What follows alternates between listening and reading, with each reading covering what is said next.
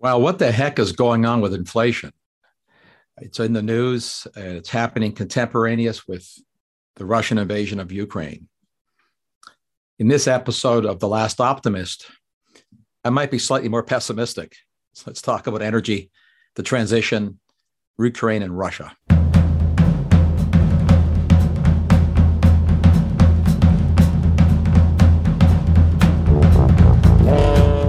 The invasion of the uh, country of Ukraine is continuing to be top of news and for good reason.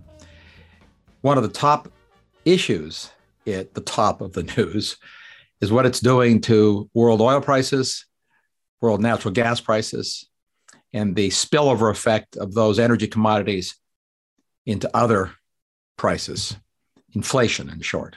I mean, crude oil is up roughly 200% over the pre-war pre-war uh, average levels of the, the prior uh, four or five years.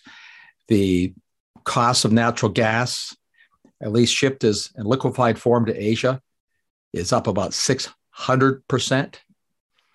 Uh, prices are on a tear. No one really has a good idea when they'll peak and come back down, which is what I want to talk about.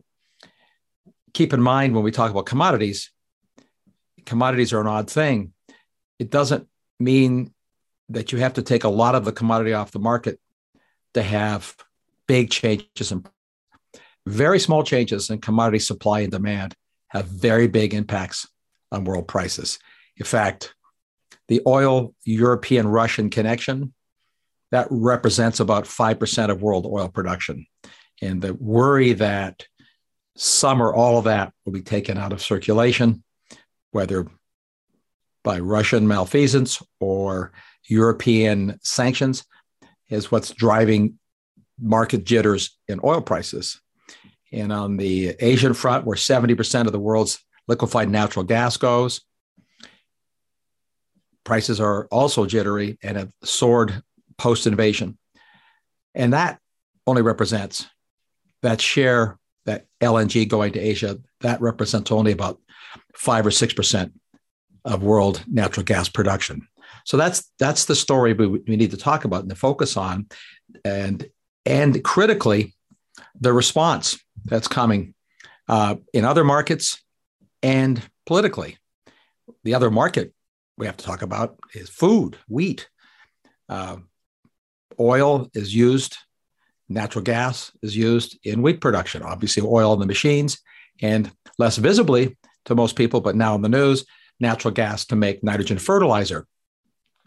Wheat prices, uh, they were already on a rise. On a, they were up something like 60% from 2020 to pre invasion. They jumped another 50% post invasion. So the last few years, I've seen wheat prices rise 200%. That ripples through the entire market. And it, the war premium, well, that that caused another escalation, but that escalation was caused not just because of energy prices pushing the wheat prices up. Now, keep in mind that nitrogen fertilizer and it's, it's made using natural gas, and the increased cost of natural gas, increased, increased cost of nitrogen fertilizer uh, are responsible for nearly half of the war premium increased cost of wheat. They're all linked. And Russia and Ukraine together happen to also be about 30% of the world's wheat production. Backing back upstream to the inputs, Russia is about 16% of the world's exports of nitrogen as a fertilizer. Commodity linkages between oil, energy, gas, wheat, food are critical, are long-standing, and the escalations that we're seeing and the commodity fears are, of course, what they call war premium and quite serious. And what's more serious about it is not whether it's high today, it is, but how long it stays high, what governments do in response to these kinds of uh, price shocks, whether what governments are doing, both our government and in Europe, will moderate the price shock, contain it, cause it to go down, or inflate it more. That's the issue of the day. And it matters for obvious reasons. Food and fuel, let's just say Again, and I, I know I've said this before, I'm going to say it again food and fuel are utterly central to survival, to the existence of civilization.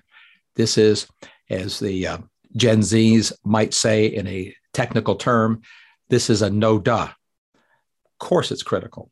What's important to keep in mind is one of the most remarkable achievements of the last half millennia, last 500 years, has been the reduction in the share of an economy that is consumed by getting food and fuel. Put differently, for most of history, between 60 and 80% of an entire economy's output or entire GDP of any economy has been associated, associated with acquiring food and fuel. The dawn of the Industrial Revolution, fueled by hydrocarbons, initially by coal, then oil and gas, is what drove the massive collapse in the share of economies that are used to acquire food and fuel. It's now about 15%, 10 or 15% of, of wealthy economies have their GDP associated with buying food and fuel. This is a good thing because it frees up money to do other things like clean up the environment, protect the environment, to have health care, to spend time in education, to spend time in entertainment. All the things that make life worth other than survival are made possible because societies spend far less on food and fuel in the modern era than any time in history. So the direction of the costs of food and fuel matter. They matter existentially. If there's an existential threat to society and civilization, it's escalating the costs of food and fuel. It's also a threat to political stability. Statista has put together very recently a, a clever graph showing the soaring costs of food and their linkage to political instability in the Middle East. In fact, they show a one to one correlation with the rise of the food price crisis of 2008, which we've forgotten because of its now it's now ancient history, and the Arab Spring of 2011. It's not a coincidence that food prices were escalating radically right before both of those uh, political disruptions. If we look at domestically, and we had headlines this past week, Los Angeles County, uh, gas prices topped six dollars a gallon for the first time ever in American history. Well, that got a reaction. The governor of California is proposing billions of dollars of handouts as quote relief from record gasoline prices. Now, politicians are afraid of uh, two things. One is not getting elected, and gasoline prices. And gasoline prices have a huge impact, have always had a huge impact in the modern era on political fears and political reactions. We're seeing it already. It's uh, not surprising. And in fact, it's appropriate because gasoline and diesel fuel in particular are extraordinarily important parts of an economy. But we want, in terms of the function of an economy, for self evident reasons, but we want them to be cheap. Economies want those fuels, those fuel inputs to be cheap. They want them to be in the background, or to put it in, in, in another phrase that my colleague Peter Huber and I used in our long ago book, The Bottomless Well, we want energy costs to be in the twilight. That's what technology does. That's what the advance of progress does. It's moved the cost of fuels into the twilight until those commodities suddenly inflate, and not inflate by a little bit, but by huge amounts. And those inflations are caused by bad policies, um, policy mistakes, and by wars. The war premium always has an impact on energy prices. The magnitude of the war premium doesn't have to do with the the magnitude of the actual physical disruption, but rather the dependencies. If we think in terms coming back to, to the effect of Russia and uh, its invasion of Ukraine, and just again recalibrate the state of play uh, on Europe's, Europe's fuel dependence on Russia, because that's been the trigger uh, for the latest commodity price spike, but it's the trigger for the spike, not for the trend. The trend is what I'm going to talk about. But first, let's finish with the spike. Uh, Europe depends on Russia for 40% of its natural gas and 25% of its oil. Or put inversely, uh, for Russia, you, the European continent is its number one customer for oil. 55% of all Russian oil goes to Europe. about a third goes to China. We don't buy very much of it, less than 5% pre sanction. For natural gas, 70% of, of Russian natural gas goes to Europe. Hence the, uh, hence the crisis, hence the challenge in Europe sanctioning those uh, commodity fuel flows because Europe can't survive without them. And of course, we, we know that uh, Russia is a, a, big player globally. It's a share of total world production. It's non trivial, in fact, one of the big three. But it, here's what's interesting about commodity markets. When you're one of the big three, you don't have to be like the, Middle East. Middle East is a third of world oil production. Russia's about 12%. And for the record, US is about 18% of world oil production. 12% uh, is is it, it, seems like a small number. You know, if I give you a, a 10 or 12% discount on something you want to buy, that's nice, but it's not earth shattering. It's not world changing to your life. Uh, if I give you 10% more on your savings, that's nice. Uh, but it's it doesn't, it's not an existential threat to your savings to lose 10% of supply of your savings. But in commodity markets, changes of a few percent are enormous because commodities are critical and commodities take time to produce. That's the key thing. It's the velocity of the additional supply.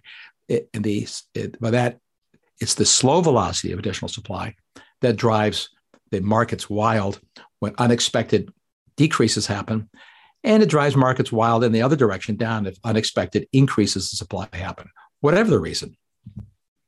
So the Ukraine effect on energy, whether it has a energy reset, which I'm speculating it will, but the energy markets, the energy commodity markets impacts of the Ukraine invasion are already clear in the political landscape. And the political landscape will be at the first order what determines what happens. Ultimately, technology is what matters in the physics of energy, but politicians can uh, can overwhelm uh, rational options. State the obvious. In the wake of the uh, Ukraine invasion by Russia, uh, Elon Musk tweeted, and I quote, hate to say it, but we need to increase oil and gas output immediately. Pretty interesting coming from Elon Musk. It was, as I've said before, the tweet heard round the world. Uh, it's it, it he's right. Uh, he wasn't saying he's not going to make more Teslas and that we don't need more Teslas. He's saying, in effect, we need both. He's right, especially given what we've learned about the sensitivity of markets to relatively small disruptions in the commodities.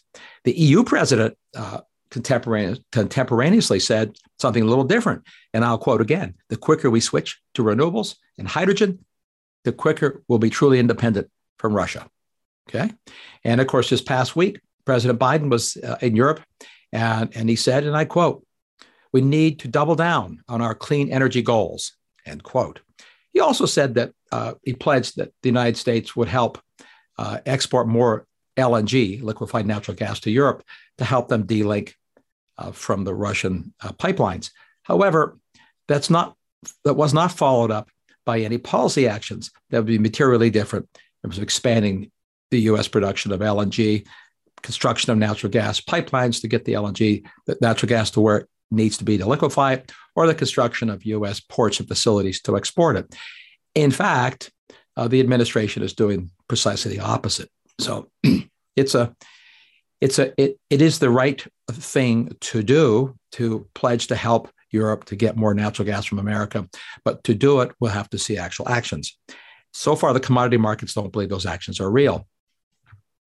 So let's back up a notch to talk about what's going to happen in this now uh, great uh, divide between the energy policies that we want to implement going forward and the impacts of those energy policies on commodity markets and critically on inflation. Me, again, I've said this many times, and I'm going to say it again because it's an important it's an important baseline to keep in mind. After the last two decades of something on the order of five trillion dollars plus of spending on uh, wind, solar, and alternatives to oil and gas, the world's dependency on oil and gas and coal has decreased by just two percentage points. The world is still an economy powered primarily by hydrocarbons and, ironically, uh, wood. Wood, uh, burning wood globally still supplies far more energy than solar panels do. Solar panels will overtake wood you know, in a few years, but it's been a long slog. Bottom line is the world uses lots of hydrocarbons. They're critical, far more critical than wind and solar to keeping lights on, airplanes flying, goods flowing, fertilizer made, food grown and delivered to state to tables. Nonetheless, uh, governments made it very clear, including this our government right now in the European governments, that they plan to double down on green energy policies, on sort of climate uh, oriented spending and mandates. Unsurprisingly, uh, private markets are following the money, the government money, government money in this case, and mandates. Uh, last year in 2021, it was a record year for venture capital, uh, capital raises for new new uh, venture funds and existing venture funds to spend and invest on uh, startups and new ventures on non-oil and gas, on so-called climate energy tech ventures. There was something approaching $50 billion raised last year over the last decade of enthusiasms, in particular, the last few years of enthusiasms uh, in government policy circles in Europe and the United States for alternative energy, for so called green tech uh, technologies. The cumulative amount of money raised in the private venture market is over $100 billion. It's a lot of money. Uh, a lot. I think a lot of good will come out of that. By the way, I'm not uh, naive uh, about the possibilities of pretty interesting, even radical improvements in some of these technologies coming from all that money being spent. There's some interesting stuff going to happen. But will it happen fast enough? And it would be meaningful enough to shift the commodity markets inflationary pressures. Well, here's the irony. All the money being spent on green tech instead of oil, gas, and coal for that matter, will actually drive more inflation and not contain inflation. It won't reduce the world's needs for oil, gas, and coal in the future. In fact, the International Energy Agency's own forecasts show that oil, gas, and coal, hydrocarbons collectively, will supply well over half of the world's energy, uh, even on accelerated transit energy transition policies. 20 years from now, 30 years from now, over half the world's energy still coming from oil, gas, and coal even with the double down philosophy. Yeah, yes, I know there's lots of aspirational hand waving claims that we can uh, go to zero hydrocarbons in 20 or 30 years. These are, uh, to put it politely, really silly uh, forecasts. There's there's no mechanism to make that happen in those kind of timeframes. And time matters when it comes to commodities. You know how fast you can supply something uh, determines uh, markets' perceptions of what its price will be in the future. Because if demand is growing faster than supply, this is sort of econ 101. If demand is growing faster than supply, prices go up everywhere, always, through all of history. So let's look at the implications of uh, the private markets spending their $100 billion chasing, chasing green energy and the public markets spending even more than that uh, and implementing mandates to chase green energy. There, there are some interesting commodity and inflationary implications. And we can we can map this out in very simple terms. You just count the quantities of the materials, the commodities that are needed to build those machines. So if you look at what the again the International Energy Agency, the IEA, has done, they did this a year did this a year ago. Others have done these analyses, and I've spoken earlier about this study and written about it. But just again to remind everyone uh, where we stand in terms of what will be required of energy transition commodities, energy transition minerals to meet green goals. The IEA has pointed out that world production of lithium will have to go up 42 fold. That's not 42%, that's over 4,000%. So production of graphite will have to go up over 2,500%, the production of cobalt globally over 2,000%, the production of nickel, pretty common metal, will have to go up nearly 2,000%, and rare earths, which get talked a lot about. Uh, they're not rare, they have rare properties. Uh, we rarely mine them in America. Most of them are mined in China these days, but the production of those will have to go up 700%. So the question you would have to ask is two parts. One is um, technical question could production go up that much? I'll get to that in a second. But more importantly, in the attempt to have production go up that much, what is the impact on those commodities? Keep in mind, these are all commodities. These are newly discovered minerals. Mankind has known these minerals uh, exist for a long time, and we've been mining these minerals for a very long time, for all of modern history at least. Uh, some of them were, were only discovered you know, a few centuries ago, but in terms of modern society, we have been mining these commodities at commodity levels for decades and decades, in some cases for centuries. Uh, the reason demand is, goes up, as the IEA pointed out, is because of the quantity of these specific kinds of minerals that are needed to produce, to manufacture the machinery of the energy transition, that is, to build wind turbines, to build solar photovoltaic panels and, and arrays, uh, to build offshore wind turbines, to build the batteries for electric cars, and to build the electric motors for electric cars. All those things require uh, lots of minerals, chromium, and then the cobalt, and the manganese, and of course the nickel, and the lithium for the batteries, self evidently for lithium batteries, and lots more copper. I mean, it takes roughly 300% to 400% more copper to build a single electric car than it does to build uh, a conventional car.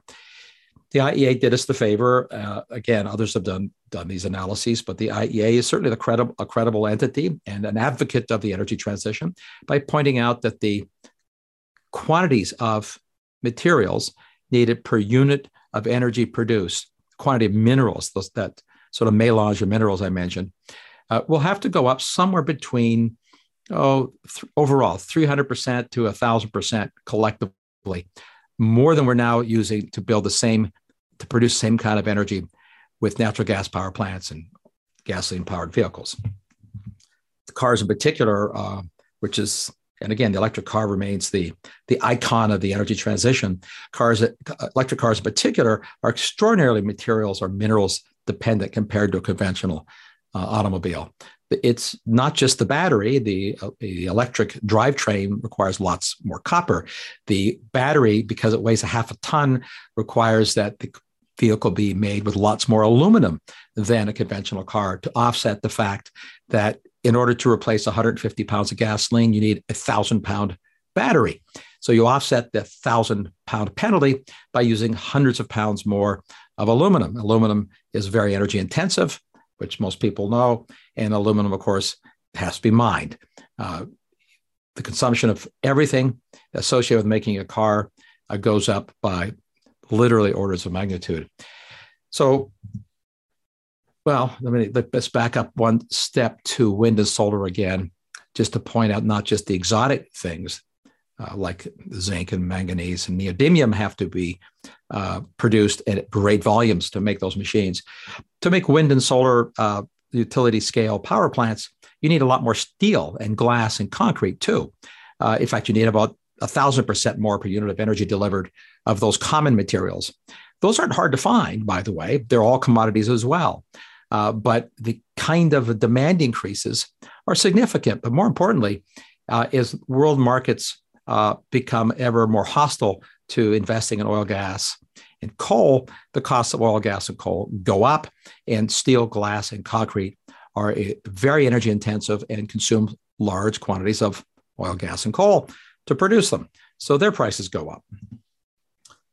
So commodity traders are uh, are interesting um, uh, in, an interesting slice of the, uh, the, the market, the way the world functions. Com- commodity traders uh, have existed since well since all of civilization. Commodities have always existed because things that are important, uh, whether it's steel or wheat, uh, or in more ancient times, because copper has been mined since before recorded history. Uh, trading in copper, trading in olive oil, things that are important to the world, to the world's economies, and things that are produced at volume, therefore, because they're important, are traded. And there have always been traders, the, the middlemen. And traders and buyers pay today a price typically profoundly influenced by what they think about the supply in the near future. That means that the in, in, in economic markets, the expectation of a relatively small change in supply can have a very big change in the price today. And that's think about for obvious reasons. If uh, if you think it's going to get it's going to be hard for you to get something that's critical, gasoline to get to work, uh, uh, nitrogen fertilizer to grow wheat, uh, for the next cycle, and the supplier knows that they're not going to be able to get as much, you're, if you're the last buyer of record, you might have to pay a little more. And if you pay a little more to take that marginal barrel or bushel off the market, the next guy has to pay a little more than you did, and so on. It escalates. What happens is that in oil gas markets, for example, uh, changes uh, in expected supplier demand of just a couple of percentage points. That's a couple of million barrels per day, but it's just a, that's a couple of percentage points of getting the future wrong, guessing well, there's a recession, so you lose 2% of demand. There's slightly higher economic growth, you have 2% more demand. Or there's a, a war, which takes a couple percentage points of supply off the market. Those kind of changes in oil and gas markets have uh, more than a tenfold impact on the percentage change in price that causes prices, of, frankly, to go wild. It's 6% loss of oil uh, uh, supply from the 1979 Iranian Revolution caused global oil prices to rise 200% practically overnight. So small percentage changes when they when they're part of a very big market can have a, a very big impact. So last year, 2021, we saw electric vehicle sales doubled globally. Uh, wind and solar installations roughly doubled as well in uh, 2021 compared to the pri- prior year. That's a lot. It's a lot of growth. Uh, it's still a very small share of world energy and world transportation.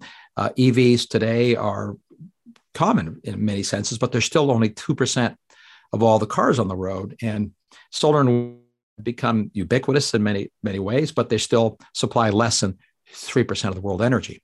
However, 2% and 3% of a very big market is very significant. We have, in fact, reached the tipping point where the trading in the underlying commodities for electric vehicles and wind and solar now move prices. The marginal demand dictated by the incredible minerals requirements, materials requirements for the green tech world are now significant. They are significant in terms of cost impacts, the trading world, uh, the whole commodities exchanges are now whipsawed by very small relative changes in shares of market. Uh, let's use. Let's use as exhibit one the um, pre-Ukraine uh, run up in lithium prices because lithium is essential for lithium batteries. So from January 2020 to January 2022, that two-year period, uh, the incredible increase in enthusiasm and purchases for electric vehicles in the world. Again, remember we're talking two percent of all the world's cars, but still, that that enthusiasm has seen uh, lithium prices rise 570 percent, nearly 600 percent rise in lithium prices. that alone, by the way, is enough to increase the uh, the cost of the battery because that's a big change. And so some electric uh, vehicle makers are already uh, increasing the cost of their electric car, almost entirely because of the cost of lithium, but not just that, because of the other minerals. The other things you need to make an electric car or a wind turbine, solar arrays are nickel, copper, and aluminum. So if we look again at the same time period, the two years from January 2020 to January 2022, cobalt's up over 120%. Copper went up a couple hundred percent. Nickel went up a couple hundred percent. Aluminum prices went up about 150%. And then, interestingly, this is a, a, typical of commodity markets, and we see this in oil commodity markets and natural gas commodity markets. When you get an unexpected uh, discontinuity or expectation, expectation of a discontinuity in that commodity's availability. So if you if the markets begin to worry that some share of supply might soon be taken away, uh, prices can go wild markets can quote break. Uh, on March 8th, uh, 2022, uh, the nickel market, to use the phrase that one trading uh, publication used, the nickel market broke. Nickel prices soared in, in hours uh, by hundreds of percent. The, the exchange in London closed trading on nickel for a week. Why did the nickel market break and soar? Well, two things. One, a nickel demand uh, had been rising because of uh, its call for making green energy machines. Supply doesn't rise, in fact, hasn't changed significantly in years. Supply that can't rise commensurately. Prices are rising, and a, and a big trader in China made a bet. He made a bet pre Ukraine. he got on the wrong side of the bet after the invasion started because what happened is that the market, the world began to worry about what would happen to Russia's share of shipping nickel to the world. Russia produces 10% of the world's nickel. It's kind of interesting. It's roughly the comparable share of nickel that Russia has as a world share of oil. Russia also produces about 4% of the world's copper and about 6% of the world's aluminum.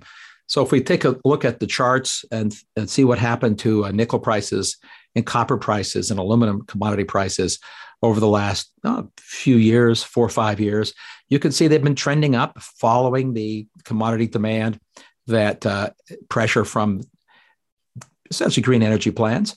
Uh, as I said earlier, uh, you know, we have gone up a couple hundred percent, 200% of nickel. But then when the war broke out, uh, prices really started to spike because of the fear of a loss of a few percentage points of supply from one of the biggest suppliers in the world, Russia. So we got a we've got a, a premium from the war. Is that a permanent premium? Probably not. We don't know how the war is going to end or when it'll end, but it wars end. Um, fortunately, uh, we all hope it ends sooner rather than later.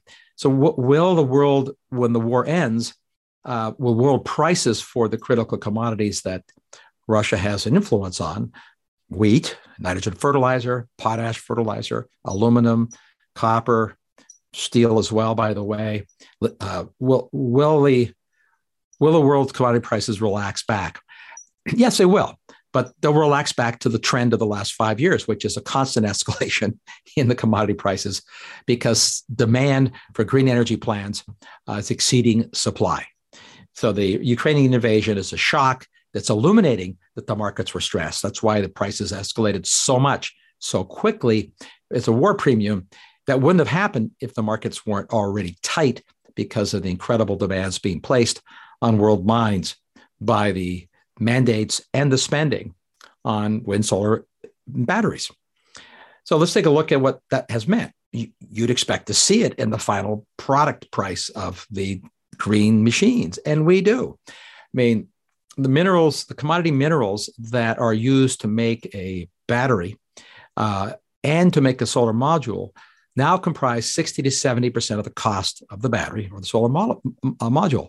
Uh, look, put differently, what this means is that the the world has seen engineers so dramatically improve the manufacturing efficacy of both solar panels and batteries that the share of the cost of those products that's associated with labor, assembly, the technology has dropped to 30 to 40% of the, the total cost of the final product that's a remarkable accomplishment. And if that's cut in half again, which which it probably will be, by the way, then that will reduce the price of batteries and solar uh, modules because you could do the arithmetic here. If I take 30% of the costs in the overhead, cut that in half, you got a roughly 15% decline in the cost of the final product. However, what's going on is that 60 to 70% of the cost of the battery or the solar module is now associated with the mineral commodities. And as I just pointed out, those mineral commodity prices are gone wild. And they didn't go wild just because of the Ukraine premium. They were going wild beforehand. So what happened? Well, we we actually know uh, battery prices have been declining. Uh, it's in the news constantly, and we're being told that it's a revolution, and it is a, a, significant revolution to have the kinds of batteries that go into cars decline by three to four hundred percent over the last decade. It's a big deal. That's why electric cars are actually feasible, even though they're still expensive. But what happened in 2021 is that the the, the long running dec, decadal long decline in lithium battery prices radically slowed down. In fact, they only went down about five or six percent in 2021. And now lithium battery prices overall, the average for the world are forecast to go up by five or six percent in 2022. If I were guessing today, I bet they go up more than that given given the the war premium and the uh, the double down mandates that are being implemented both here and in Europe to pursue more green machines. But the real key point here is that the um, the idea that we're going to see continual radical declines in the cost of batteries is well, to coin a phrase that I used in my report, it's magical thinking. That's not what's happening, it's the opposite. We see the same effect, by the way, with solar modules. We're being told that solar power is cheap and going to be getting cheaper, and it's been getting cheaper. In fact, all of government planning and all the forecasts for increasing the use of solar power on America's grids and the world grids are all predicated on the assumption that solar modules will get cheaper and cheaper in the future.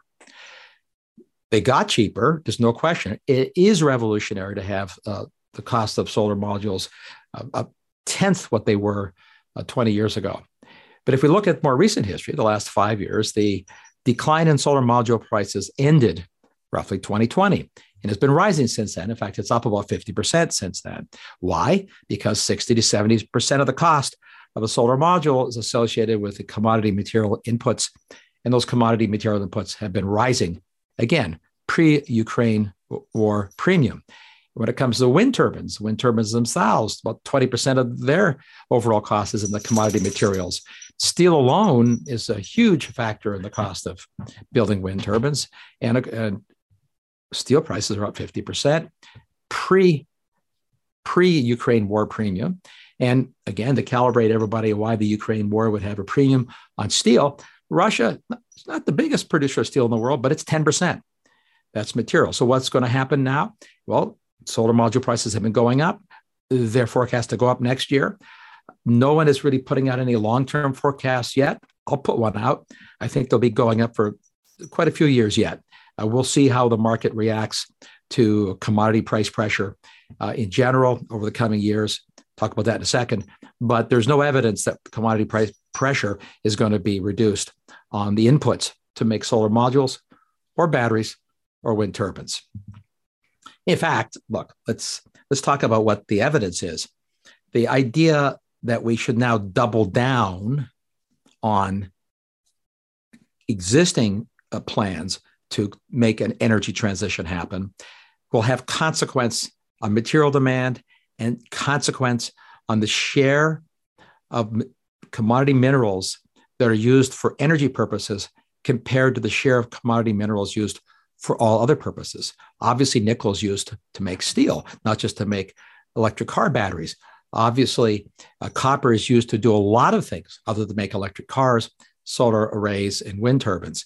So, what will impact inflation is a change in the market dynamic of a new player on the world stage as a significant share of world consumption. Put differently, up, and up until uh, 2020, the energy market's share of critical minerals was minor, that is, somewhere between 5 and 10 or 15% of world use of cobalt, nickel, copper, rare earths, and even lithium.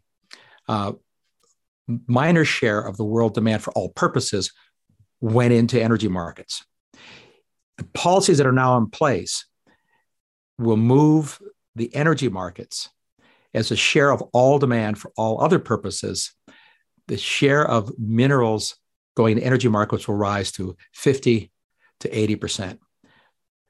If we have that happen, and it may happen, that's the direction, it is profoundly inflationary because the markets will see vicious competition for other uses for those minerals, other critical uses, from appliances to um, computers, frankly, to every, in fact, every every product of almost every kind has to be made from minerals. And if the minerals that are being used to make other products are seeing competition from the energy markets, energy markets that are being subsidized, then that by definition causes commodity price inflation. So will markets respond? Will we mine more minerals? Yeah, of course we will. Uh, yeah, the world's already trying to mine more minerals, but that's the, the, the question you want to know the answer to is could we possibly mine enough minerals in the timeframes that policies hope to force? And, and are the markets planning to build enough mines to, mi- to produce that many minerals? We know the answer to that question. It's no. Uh, I'll call it the Paris impact, let's say, on lithium and nickel. By Paris, I mean plans that are now announced to build more uh, green energy machines. Uh, most countries are not implementing those plans. But the plans that are now announced, uh, and again, never mind the double down plans, even with those plans, we, we know for a fact, because these data, these data are readily available, we know for a fact that the world is not now nor planning to build enough nickel mines or lithium mines to produce the necessary quantities by the year 2030, never mind beyond that. So, how much more do we need? Well, there are, there are some very big mines in the world. Um, if we look at the world's biggest uh, lithium mine, it's called the Greenbushes mine in, in Western Australia. The world would need 20 more of the world's biggest lithium mines, 20 more of them. Each one, the cost to build one, the five to $10 billion range, the, the time to build a new lithium mine. The uh, IEA says the average global time to build a new mine is about 16 years. In the United States, it's double that or, or never in many cases. It's a lot of mines. It's a, a lot of mining, a lot of capital. There's no evidence that those kinds of commitments are being made by anybody anywhere. Now, this administration uh, is, is hinting this past week that they might implement the Defense Production Act to uh, encourage the uh, increase of mining in the United States. The key with the Defense Production Act uh, is that the money has to come from somewhere. So I think the challenge will be because the private market is not going to uh, respond under the Defense Production Act using private capital to take the risk to build mines that no one's really sure the world will really want, whether the plans will really stay in place as these uh, commodity prices inflate. But if Congress were to provide the money, it, the mines could be built. I guess I would take uh, I would take that bet, uh, the, the bet on whether or not Congress will provide that kind of money or not in the United States or European countries through the equivalent. I'd take the bet, uh, as you might imagine, on which side of the bet I would take. Or consider uh, nickel. I mean, how many more of the world's biggest nickel mines will we need? I mean, the biggest nickel mine in the world is in, uh, in Indonesia. Uh, we're going to need about 20 more of those. And those also cost somewhere between five and 10 or 20 billion dollars each to build. A de novo also would take at least a decade, more like two decades, but assume we could accelerate the average 16 years down to 10 years. 10 years means that we won't be opening the first of those new mines until the year 2032. That's two years after we were supposed to have produced all the supply we would need to get to the 2030 goals. These are, these are uh, to put it indelicately, uh, impossibilities. It's just not going to happen. So let me let me uh, wrap up with two quick observations about what this means. Well, the world's going to chase these mineral commodities. We already are doing it, and our leaders, both on both sides of the Atlantic, are telling us they plan to double down. I have no doubt that they're going to try to make good on their plans. That's what politicians do. Uh, that's the nature of politics. It's worth keeping in mind that uh, most of the mining uh, for these minerals today, and most of it that's being planned for the future, is not taking place in either Europe or the United States. It's taking place in countries like Indonesia.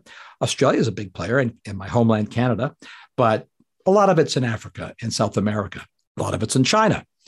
More critically, just like oil, you can't you can't take oil out of the ground and put it in your car. You have to have refineries to make gasoline. Just like oil, uh, the stuff that's mined, the minerals that are contained in the rock have to be refined and processed.